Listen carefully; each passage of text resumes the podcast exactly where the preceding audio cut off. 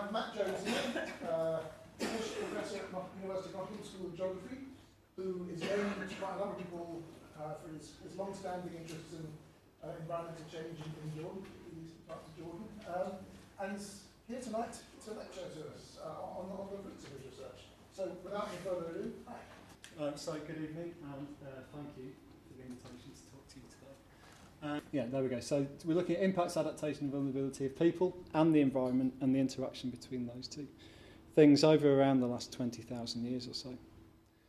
Um, as Bill mentioned, I've been working in Jordan for a while now. In fact, just over 10 years, almost to the to the month since I first went um, out there, and must acknowledge that that visit was organised by um, the RGS and uh, the Badia Research and Development Centre, who organised a visit for British geographers to go and, and visit Jordan and to see if there was a, anything, anything to do, um, and to try and foster some relationships with Jordanian academics and institutions.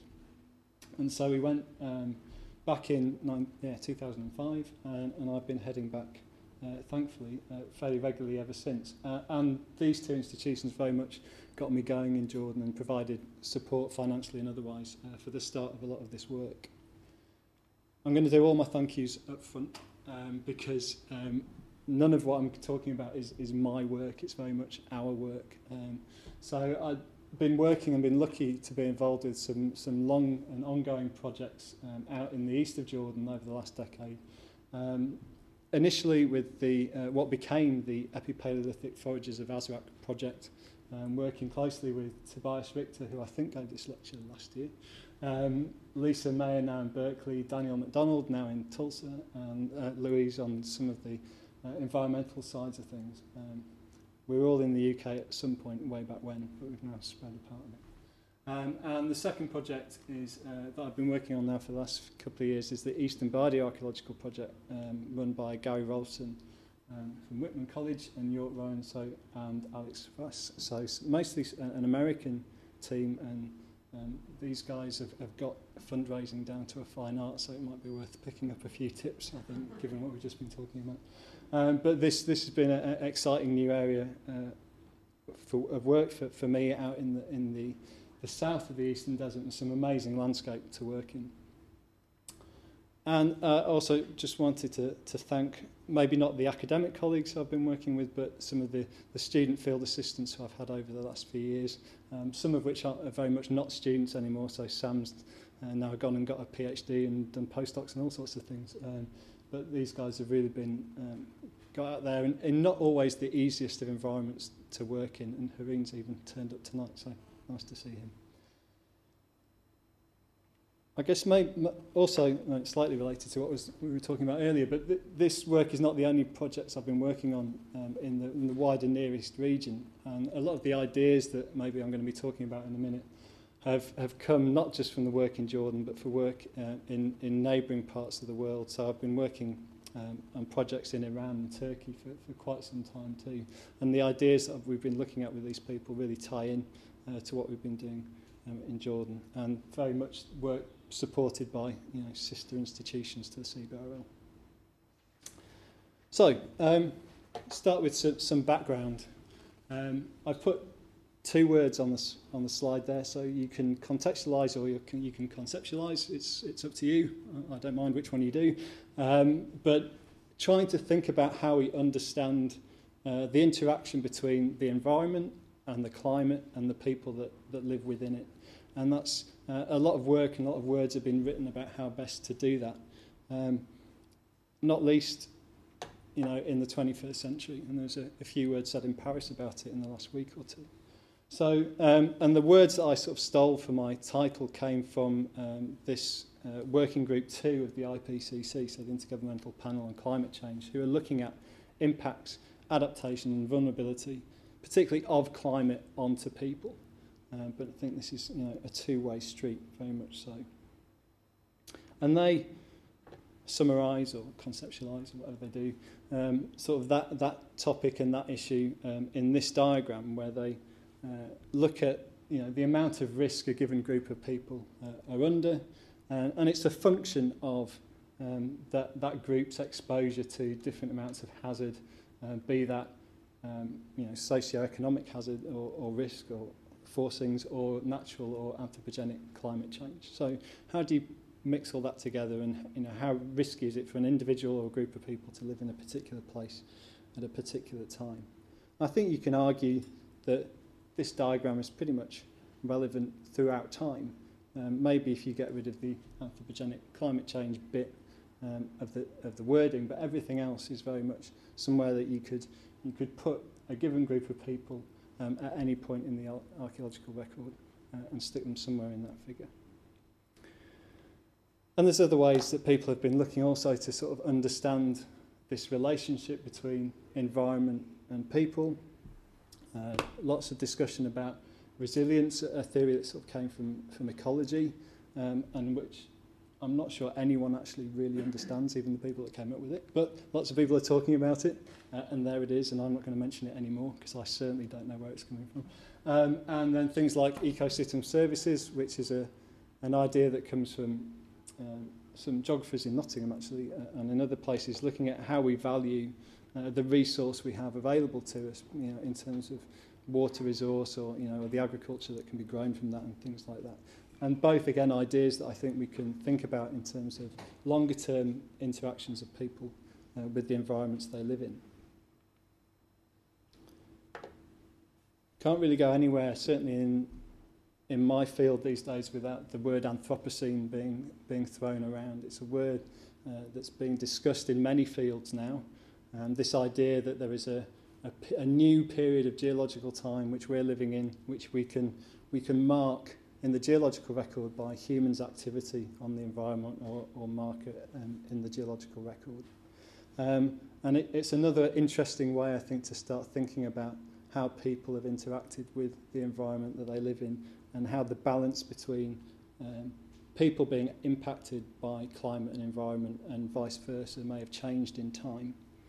Um, lots of discussion about the Anthropocene, when did it start, what were the major causes, and the two main theories are, um, one, it was quite a recent event, sort of post-industrial revolution, post-anthropogenic greenhouse gas emissions, that kind of thing. And the second uh, sort of hypothesis, which has been really led by Bill Ruddiman, uh, and this is the book that sort of kick-started his hypothesis, is that this has been something that's actually been going on for thousands of years, that you can see a record of human impact on global climate, global environments for, for thousands of years. And he wrote this year um, where he decided to remove the capital A from Anthropocene and change it to a small one, which he argued was a subtle but important difference. Uh, that really it doesn't make any sense to define the start of any human-dominated era in the geological record. You know, thousands of years after most forests have been cut down by people, and there's plenty of evidence for that. And I guess I'm very much, yeah, I don't disagree with that concept.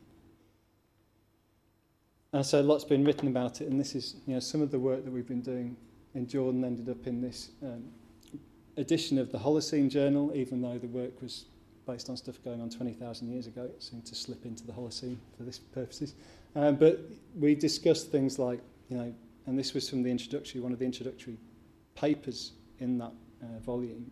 Uh, so the Anthropocene is not a pretty word, yet there is indeed a need for something like it. So like lots of other words, I guess it has a lot of baggage with it at the moment and needs, needs sorting out. And, uh, but it, it is a great word in terms of interdisciplinary research and a great way to tie in, um, I guess, where I originally came from in terms of looking at environmental and climatic change um, with where I now spend a lot of my time talking to archaeologists about how that interact, how that impacted on societies at different times and in different places. And it is a great way to tie that those different kinds of research together. Actually, something I argue that most of the projects I've been working on have been doing for a while now. So, um, having said all that, um, the one thing we've been trying desperately hard not to do in any of our own work is to conceptualize that relationship too much at all. Uh, because you immediately become in danger of, of taking a top-down approach to your hypotheses and to the results that you're finding. So what we really look to do is to take a bottom-up approach. Look at the environment that the people you know, living in place A are actually experiencing not the environment that's been reconstructed 100 kilometres away or you know another continent away. what is the environment that those people are experiencing and how, how did they experience it? Um, for how long did it change or was it stable? You know, a stable climate potentially as interesting as a changing one in terms of understanding how people interact with it. There we go. So that's some of the sort of the general background to environmental people interaction thinking and where we're at. Um, just a bit of a focus on on the region in which we work, and I guess this is um, maybe I don't need to give this bit of the talk to this audience, but just to put to put everything in some kind of context. Um, it clearly is, you know, a region uh, at, at risk in in many ways, and um, you know the environmental story is is part of the pressures that are put on this particular part of the world, um, which it has to deal with. Um, so this is just a map, uh, the United Nations map uh, from a few years back of water stress. So this is you know, areas of the world which are in, in physical or economic water scarcity. So, um, uh, so we're sort of focusing on, on this part. This is not a part of the world that has, has a lot of water to play with, um, be that because that water isn't there in the first place or because it's just being used uh, by too many people um, into, by, yeah. And the future's not particularly bright in terms of that map getting any better uh, for, for the Levant or the Near East region. So this is the North African, Middle East uh, plots of the IPCC climate projections um, for uh, the next, up to uh, 2100, so the next century. And this is what they're predicting in terms of temperature change.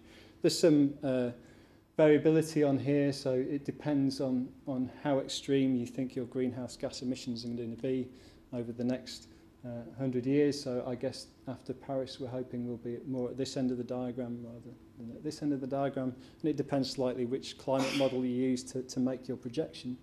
Uh, but in nearly all cases, uh, the forecasts are for you know, a much warmer uh, world and very much uh, warmer uh, Near East uh, and Levant. And that means more evaporation. And even if it does rain anymore, it's going to be driven off. And it's, it's not doing any, it's not helping that water balance, that water availability in any way. And that's not helped by the fact that most models um, are predicting a reduced precipitation at the same time for the same region. So we have a region that's water stressed now that doesn't have the water it needs for the population it has. Um, and in the next you know, 80 years is going to have more evaporation and less precipitation. So the problem isn't going to get any better.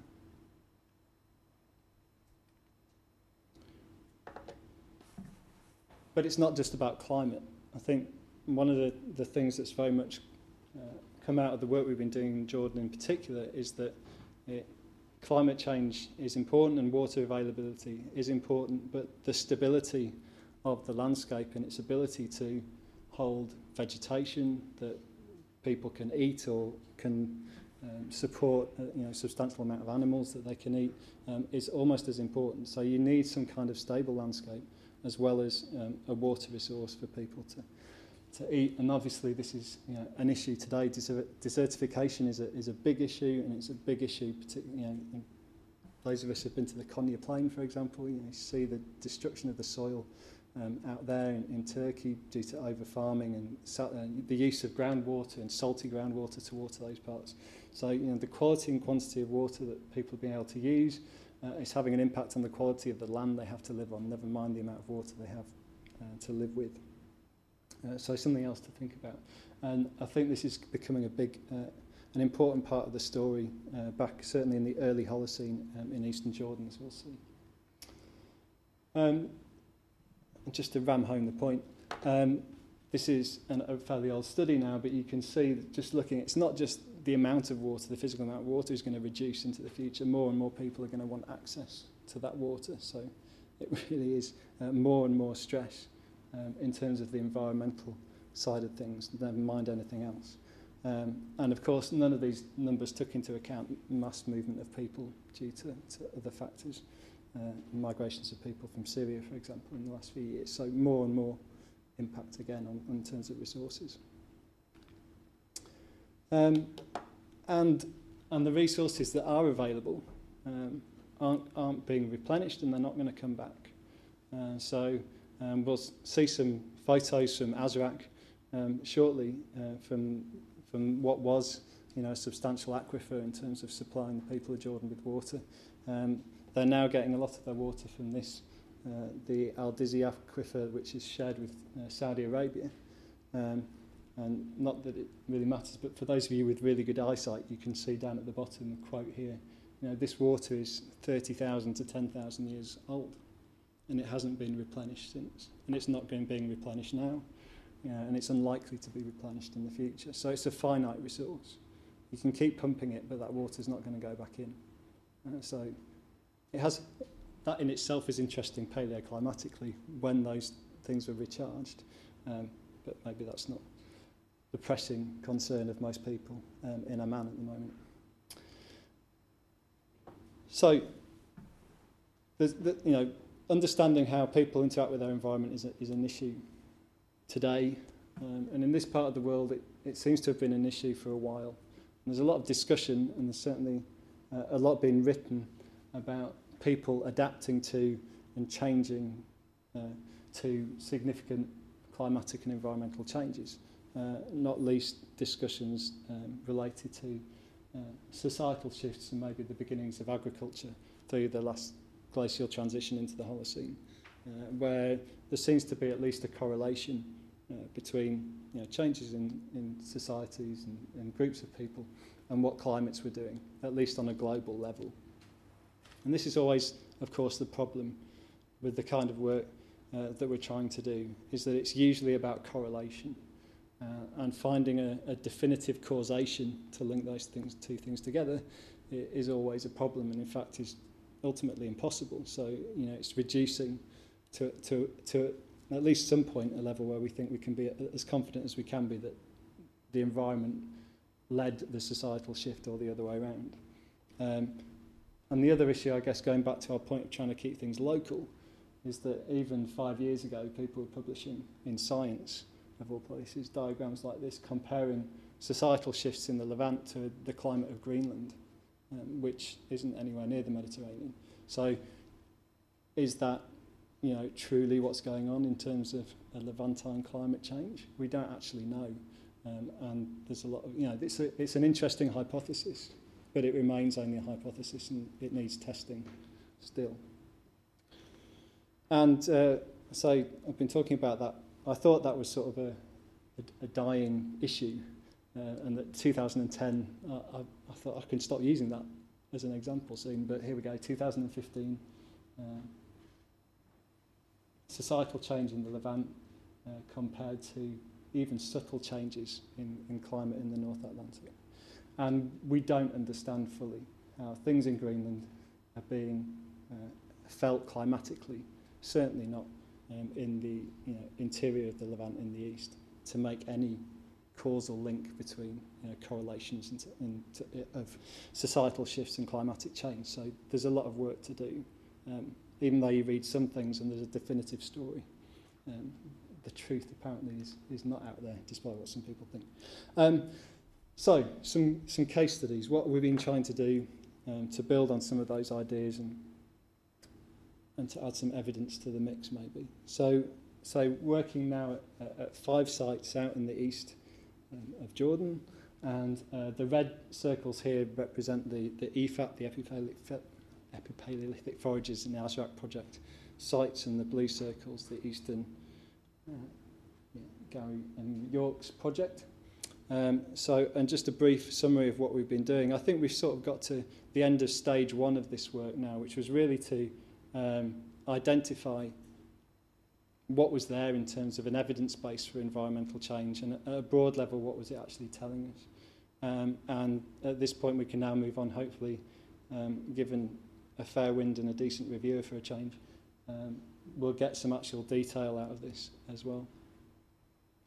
So um, the Epipaleolithic Foragers of Azraq project has been going on eight, eight or nine years now I think and set out to reevaluate epipaleolithic landscapes. Uh, certainly something I've learned since, since starting work on this project is there's more than one landscape. um, which I wasn't aware of before. Maybe more scapes would be more appropriate to say, and I'll stick with the land bit for what I do. Um, but um, we've been focusing on the, the Azraq Basin, which is um, in blue here, um, and you can see just in, in the present day there's quite a severe uh, rainfall gradient um, from the Mediterranean coast into the Azraq Basin here. So by the time we're in to the Azraq Basin, um, there's very little precipitation, um, but traditionally it was uh, the source of, of quite a lot of water from the aquifer, some of which was you know, 10,000 to 30,000 years old, and a lot of it which fell um, up here in southern Syria. So different sites at, at different times and, and trying to build up a picture of how things have changed. Um, and I'll go through these chronologically. Um, so this is the site of, of Ain Qasiya in the central um, part of the Azraq Basin. Um, uh, and an interesting site to work on. And um, this is what the wetland reserve looks like today and what it should always look like, really. Um, but unfortunately, this is artificially pumped water to the surface now. Um, they try and keep it wet to you know, help the, the migratory birds that use this part of the world and things like that coming, uh, coming through and coming through uh, Jordan. Um, but this is what, oops, yeah.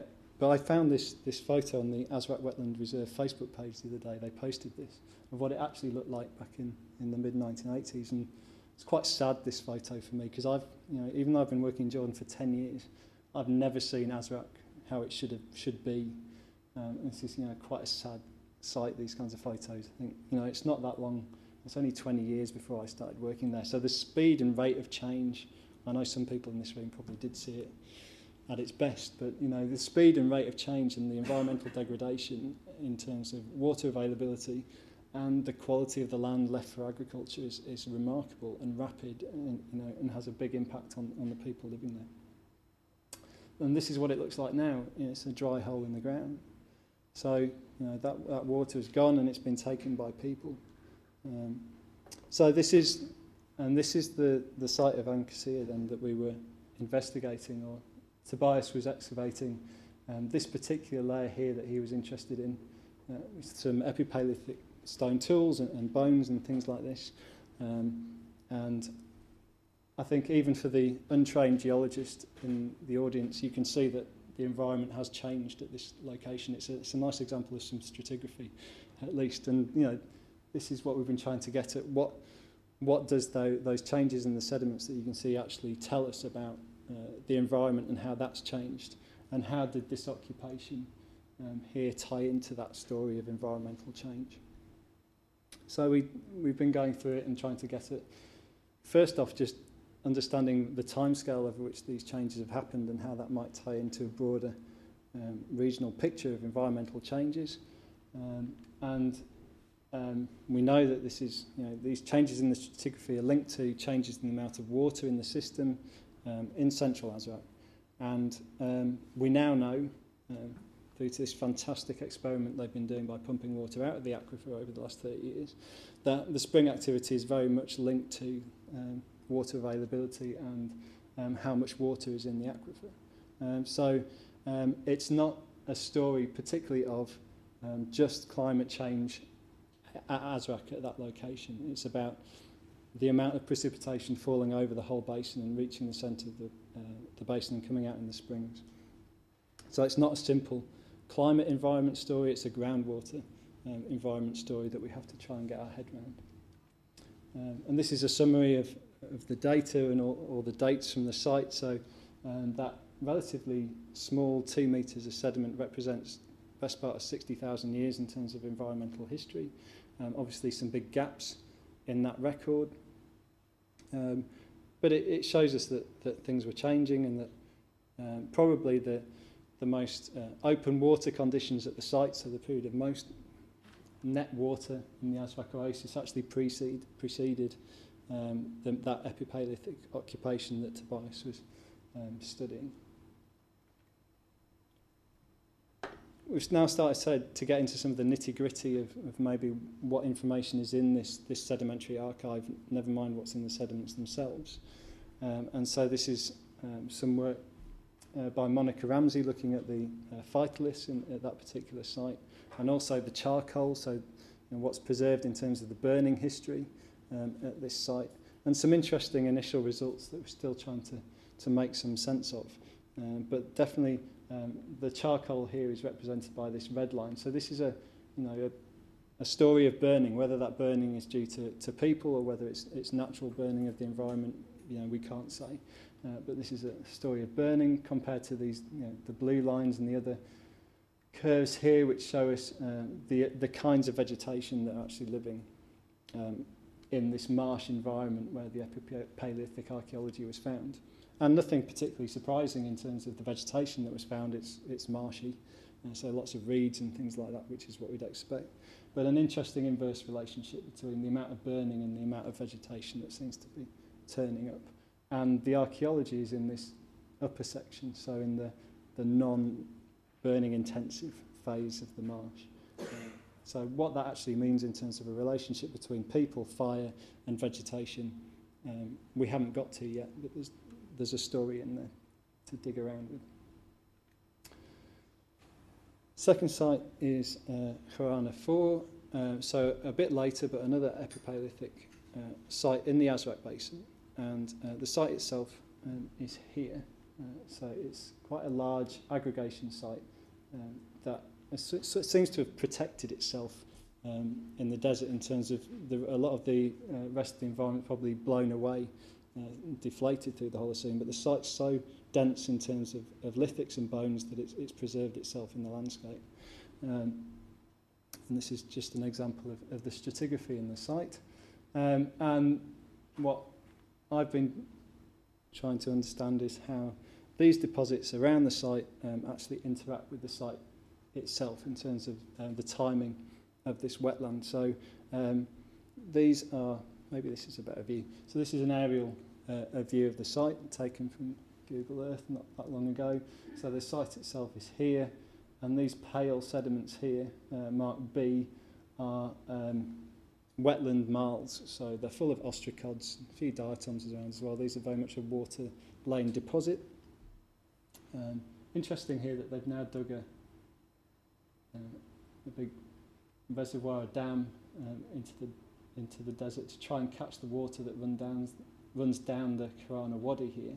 Uh, they just missed the site, thankfully, after a few panicked emails between a few people at some stage. Um, but interesting that this is a, you know, water stays in this through to the summer today. So if you, if you build a big enough hole in the right place, water can hang around in this environment still. I think this is an interesting um, experiment in itself, that water can hang around um, all year if people don't take it all away um, and if the, if the evaporation precipitation balance is right in a given year um, and the space that water has to sit in um, is, is right in terms of its morphology.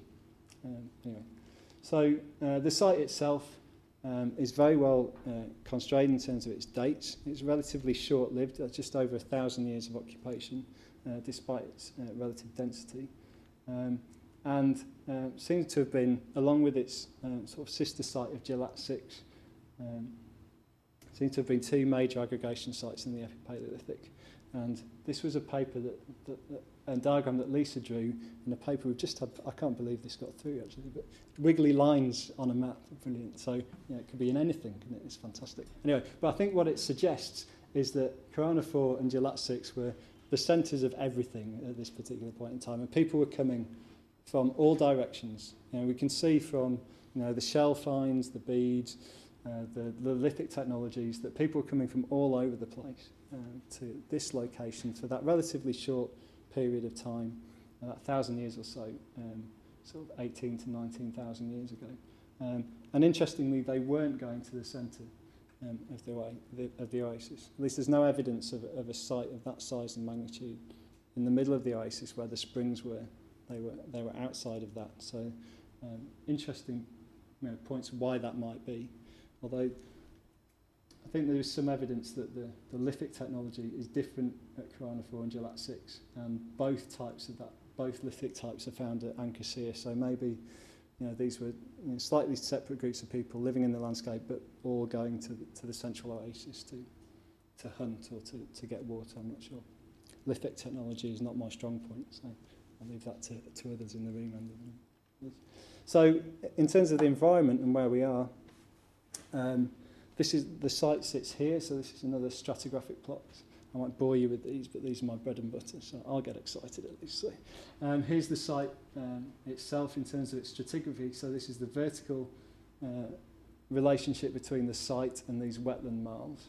And what we found is when we surveyed all this stuff in is that the, the site does overlap stratigraphically with the marl. So these things did coexist. The wetland was still there when the site started. Uh, we don't know um, if it was still there uh, when the site finished. Um, in fact, it, it, it seems unlikely. There's, there's evidence of drying elsewhere in the landscape. Um, but a lot of the, the sediments on top of the marls to this point have been blown away, so we're not exactly sure whether they're marls or loess, wind-blown sediment.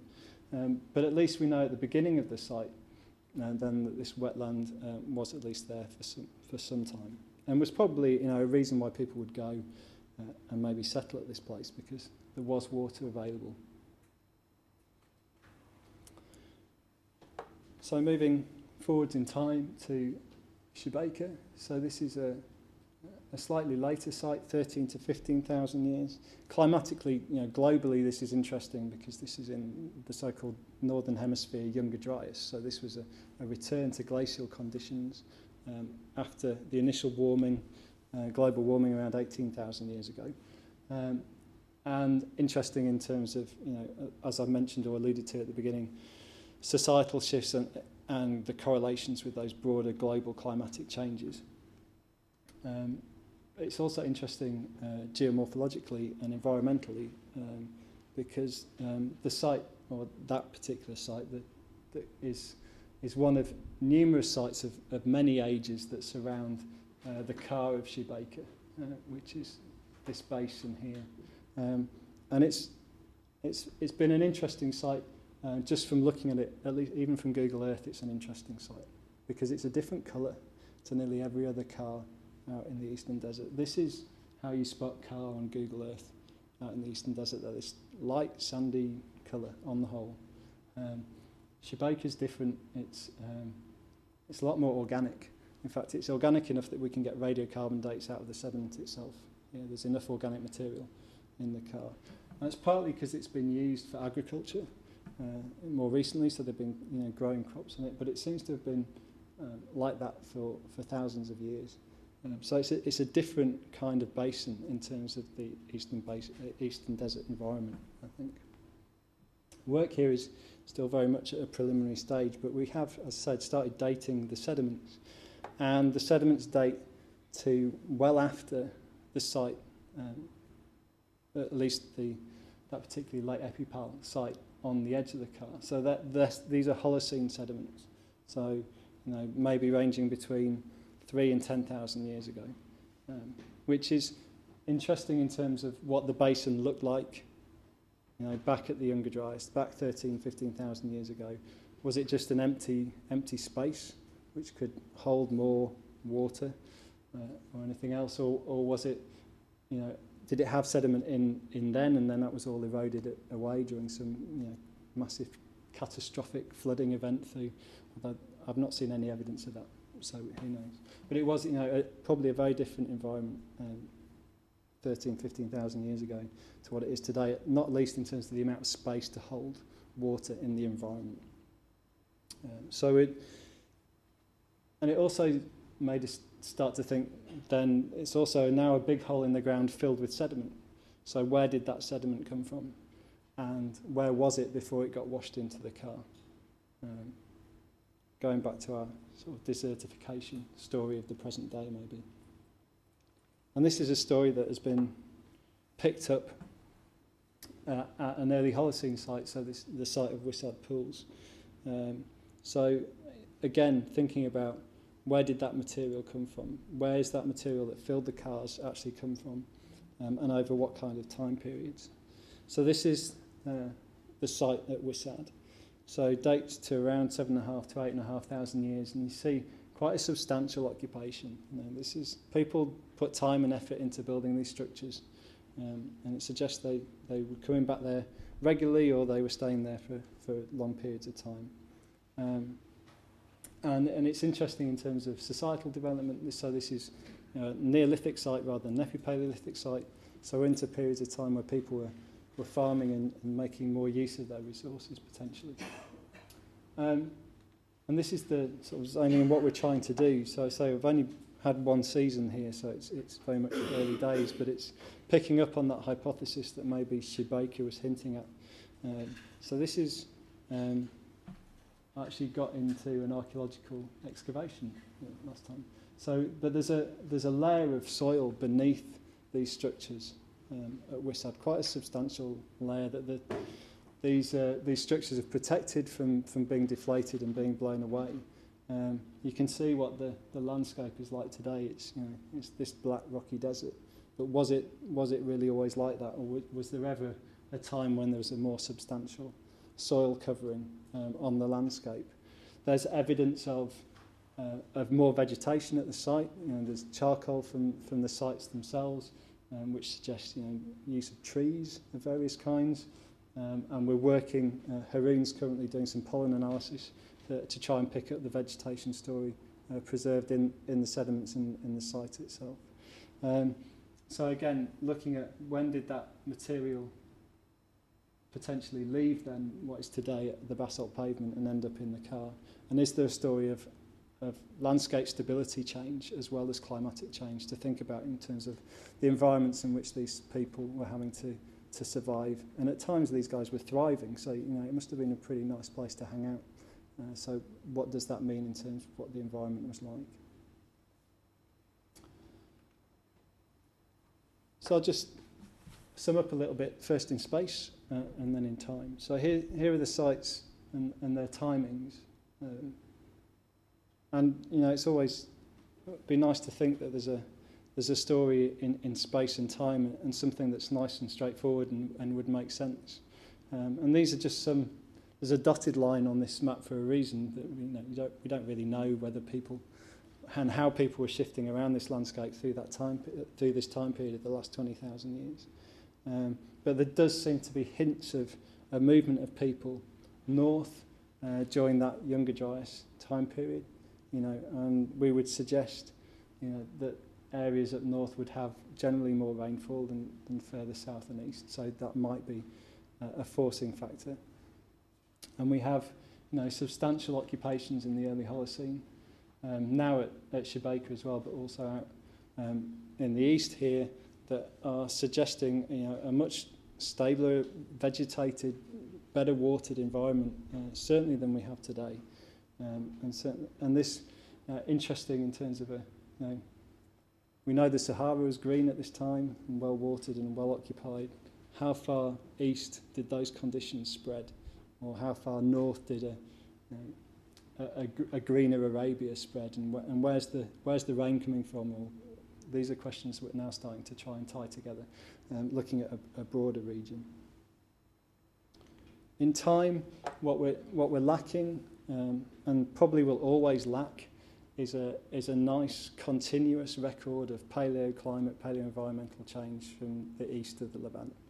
Um, so at some degree however local we want to keep our work we're going to have to stick up something like the Sorek curve, isotope curve, or the Dead Sea uh, level curve to, to compare to, because there's, there's nowhere out east that has that continu continuous uh, record of environmental change, uh, which is a shame, but it's, it's also an interesting challenge.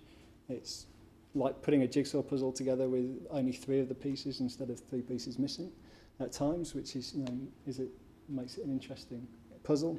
But I think what we're seeing is it's a, it's a very complicated landscape and it's, uh, it's been a patchwork landscape at, at all those different time uh, slices. You know, different places within the Azraq Basin itself have been worth settling in, have been well watered at different times. It's not, it's not the whole basin's been wet at point A and it's all been dry at point B. You know, it's been subtly wet and dry at different times uh, and people have moved within it to, to get at that resource. And I think that's a, a lesson to think about in terms of bigger scale models of, of change. If, you know, if the Azraq Basin itself is that subtly complicated, what does that mean for the whole of Ant or the whole of the Near East? Uh, these were big gradients of, of climate and environmental change that people had to deal with. Uh, and I still don't think we're, we're anywhere near where we need to be in, in testing those kinds of hypotheses fully. So, yeah. So, the sum up briefly, if that wasn't it, is that um, yes, there have been. You know, this this is a remains an interesting area to work on. It's important to understand how people are are dealing with environmental change and, and environments of different kinds in, different places. Um, and this relationship between people, climate, and particularly now environment has to come into that. It's not simple. A simple human climate story is is way too uh, simpler conceptualization for us to be dealing with given the evidence we've got now. So I think I'll leave it there. Time for a brew, I think.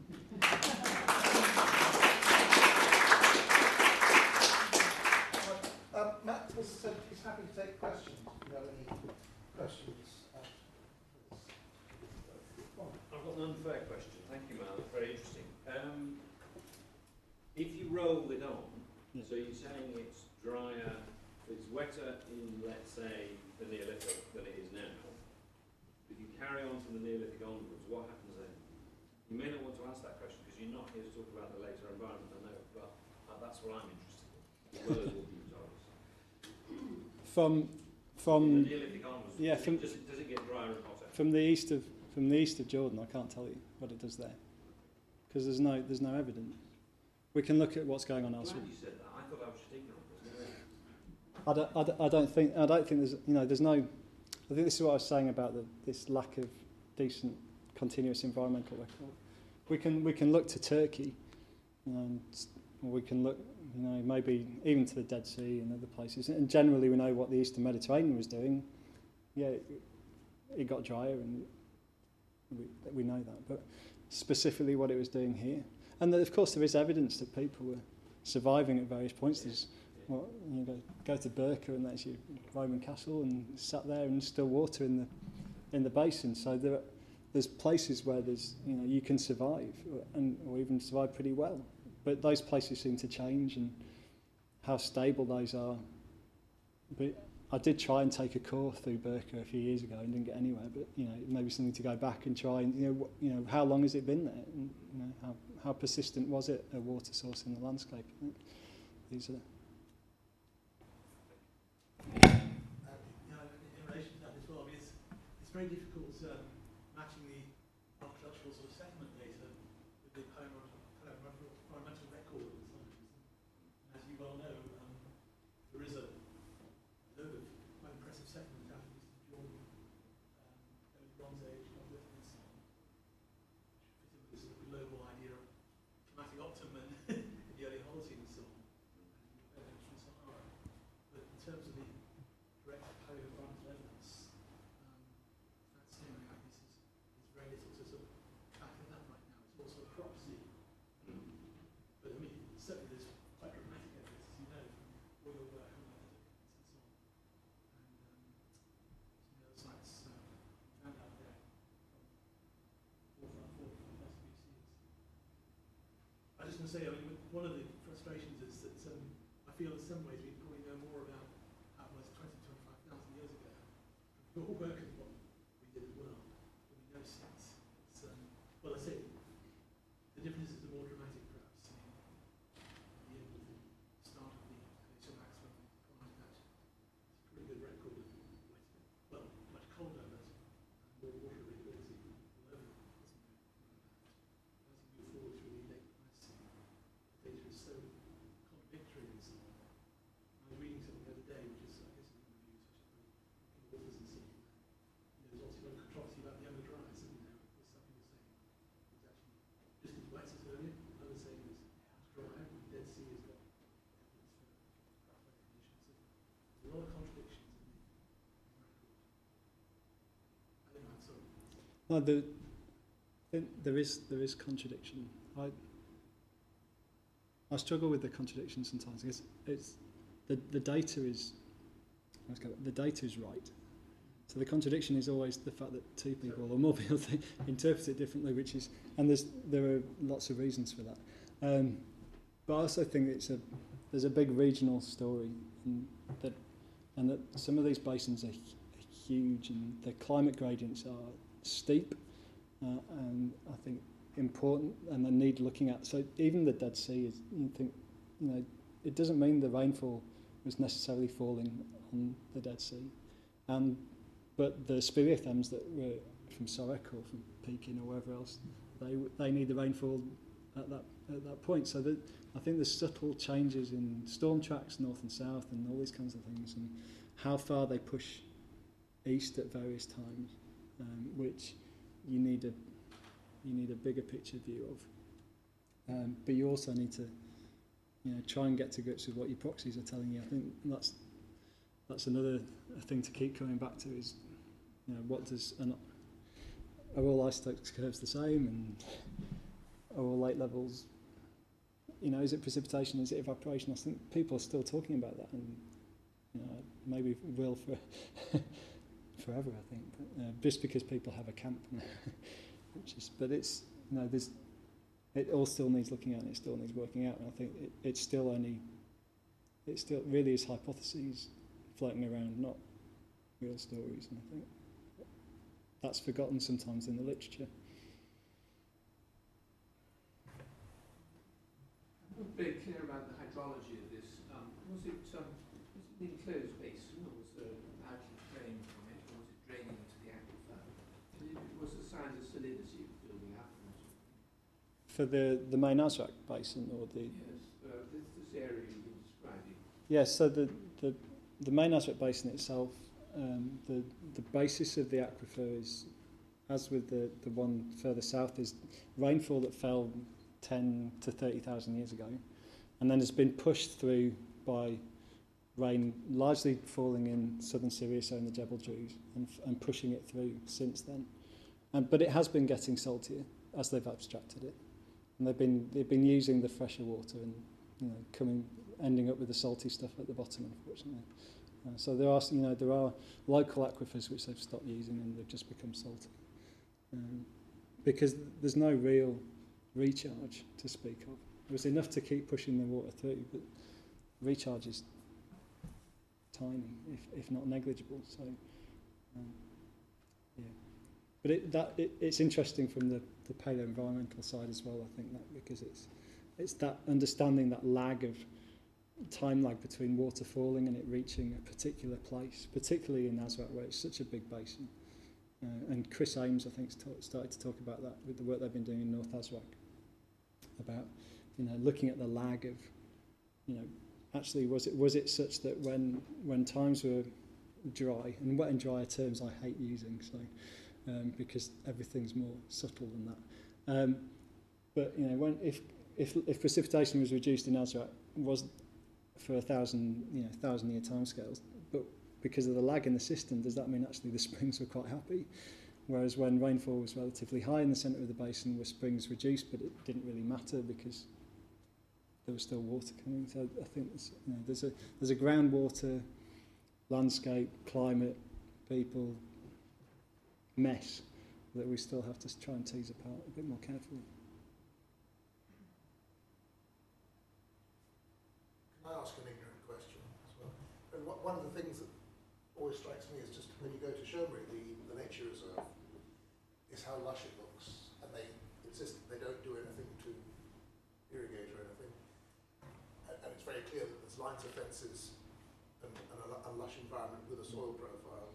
And outside where the goats go, it, it looks like th- this sort of desert picture.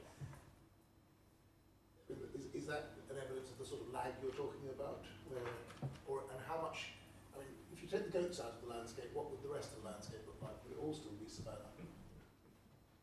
Fantastic to try, wouldn't it? I, yeah, I guess that's the one thing I left out of my mess is the is the animals, isn't it? So the you know the the grazing has obviously had an impact, a massive impact. Uh, but I don't know. I don't know. There's probably other people in the room more qualified to talk about the animals. But it's you know looking at when um, when those change. I don't know when the the grazing really had started as had a significant impact and when it changed what it looked like. I mean, I don't know whether that was centuries or millennia in terms of a timescale or decades. I don't know. Do you? There's debate over when extremely large scale pasturing of the, of the steppes and deserts first started, as you'll know, so some of the people you work with, like Gary Rollefson, Yeah. who it's an early date, like in the Neolithic, and I suspect some of the rest of us are more cautious and think that it doesn't become more heavily pastured, perhaps until you start seeing all these Safaitic inscriptions coming up everywhere, maybe, uh, you know, much later. But that's to, you know, we don't really know whether how much fluctuation there was between, you know, between those periods, between the first millennium and the seventh millennium, let's say, when you start getting herd animals. Um, but, uh, so I don't, I don't really know when it really gets Mm. heavily pastured. Um, my guess is that most of the sites which will start to disappear when it does, you know, people are on the roof for them. Andy? We just pass this one problems with round. Thornbury is, um, that- that's right, it's, it's, um, it was an agricultural research station, as you know, for quite a long time before it became nature reserve. And when we look at the botany there, um, I don't know who- whether there's masses of barley around there. Of course, there is one. Um, it's- I can cope with some of the arid conditions, but there's masses and masses of barley um, with there in springs. And uh, I'm just wondering to what extent some of this is a hangover from surveying when it wasn't. You know, there, there are, I think maybe other issues. The Jilat, for example, um, would be back recently with Jilat. Um, acid water in the, uh, in the body there, um, extending actually this one. it's in the spring and early summer and so on. Um, but that wasn't the case in the many years we worked. I mean, we used to get after winter storms happening for a couple of months and indeed spring perhaps into May, June. But I, there again is an artificial situation that they've, they've, cre- they've excavated all the soil behind, from behind the biggest down there, and so it's now collecting vast amounts of water. Now the dam is starting to leak probably, because it's going to get damaged, and we need to, um, stow it all. And so I think the whole, the whole system there is, has been tainted by that, so that you get, um, yeah, anyway, it's not a completely sort of natural situation there in terms of this is part of the mechanics of this dam, hydrology there. Anyway, that's just a bit, there's that shown. Yeah, I mean, it is quite incredible, isn't it, to see either side of the fence. It, I mean, it's, it's remarkable how much how much vegetation just grows in, in what you'd think in an environment where you wouldn't think it would. And, but what you know, but it's all then it's a it's a chicken and egg thing too, isn't it? Because you, you need the soil to get the vegetation, and the vegetation stabilises your, your landscape, and that helps trap your water, and then one of those something kicks in with it. Grazing. Be another hypothesis to add to the list. What, what the evidence would be to, to test whether that was the which was the, the force and which was the, the impact. Don't know. I don't know whether we've got anything we could date well enough to ever answer that question, at, at least out there.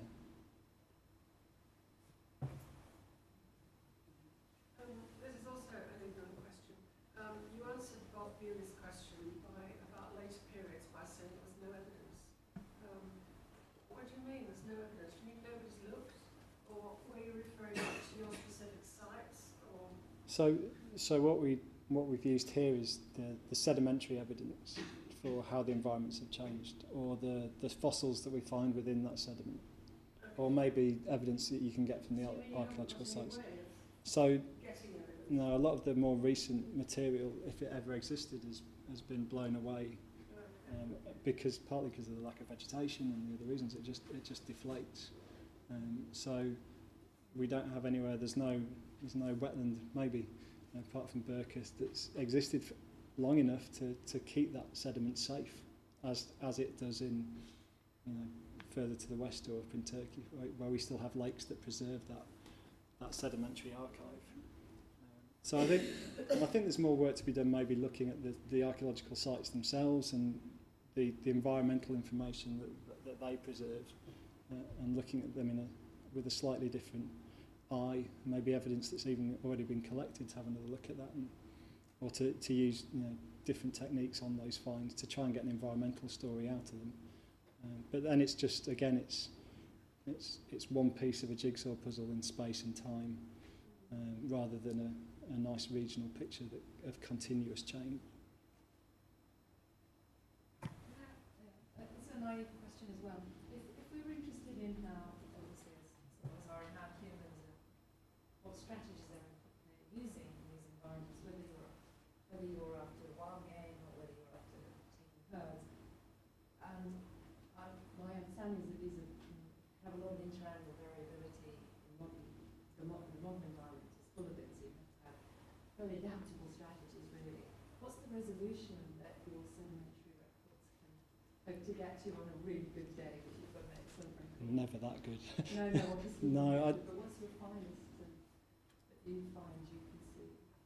The, the problem we're having is that, that so, where do we go? At, at Ain Qasiya, where we, we've gone through, even though we've got contiguous sampling and we could go finer in terms of that, the, the errors on the, the dating, because it's done by OSL largely rather than radiocarbon, um, is, makes it, makes it difficult. So you've always got plus or minus 100 years on every date. Uh, and with OSL taking lots and lots of dates, isn't it? I think it's going to help in the same way. Um, and at, at Kharaneh it's the same. The, the off-site sediment is not really datable with radiocarbon, so we can't get that kind of uh, resolution. So it is another. The, yeah, the resolution we can best hope for is another problem. Shubayqa seems to be giving some radiocarbon ages, which is interesting. Um, and they all make sense so far, which is also interesting. And I always I'm a bit sceptical if things work um, in terms of dating. So, um, but so maybe, maybe some more high resolution stuff coming out. That's certainly the plan. But how high resolution? High resolution is another interesting phrase. Now we've got scanners that do every 200 microns. Um, but we, if we can't date, it, doesn't really matter. Centennial probably at best if we're lucky. Centennial kind of resolution if we're lucky. Okay, I think we might wrap it up then. We're, we have a, an informal reception.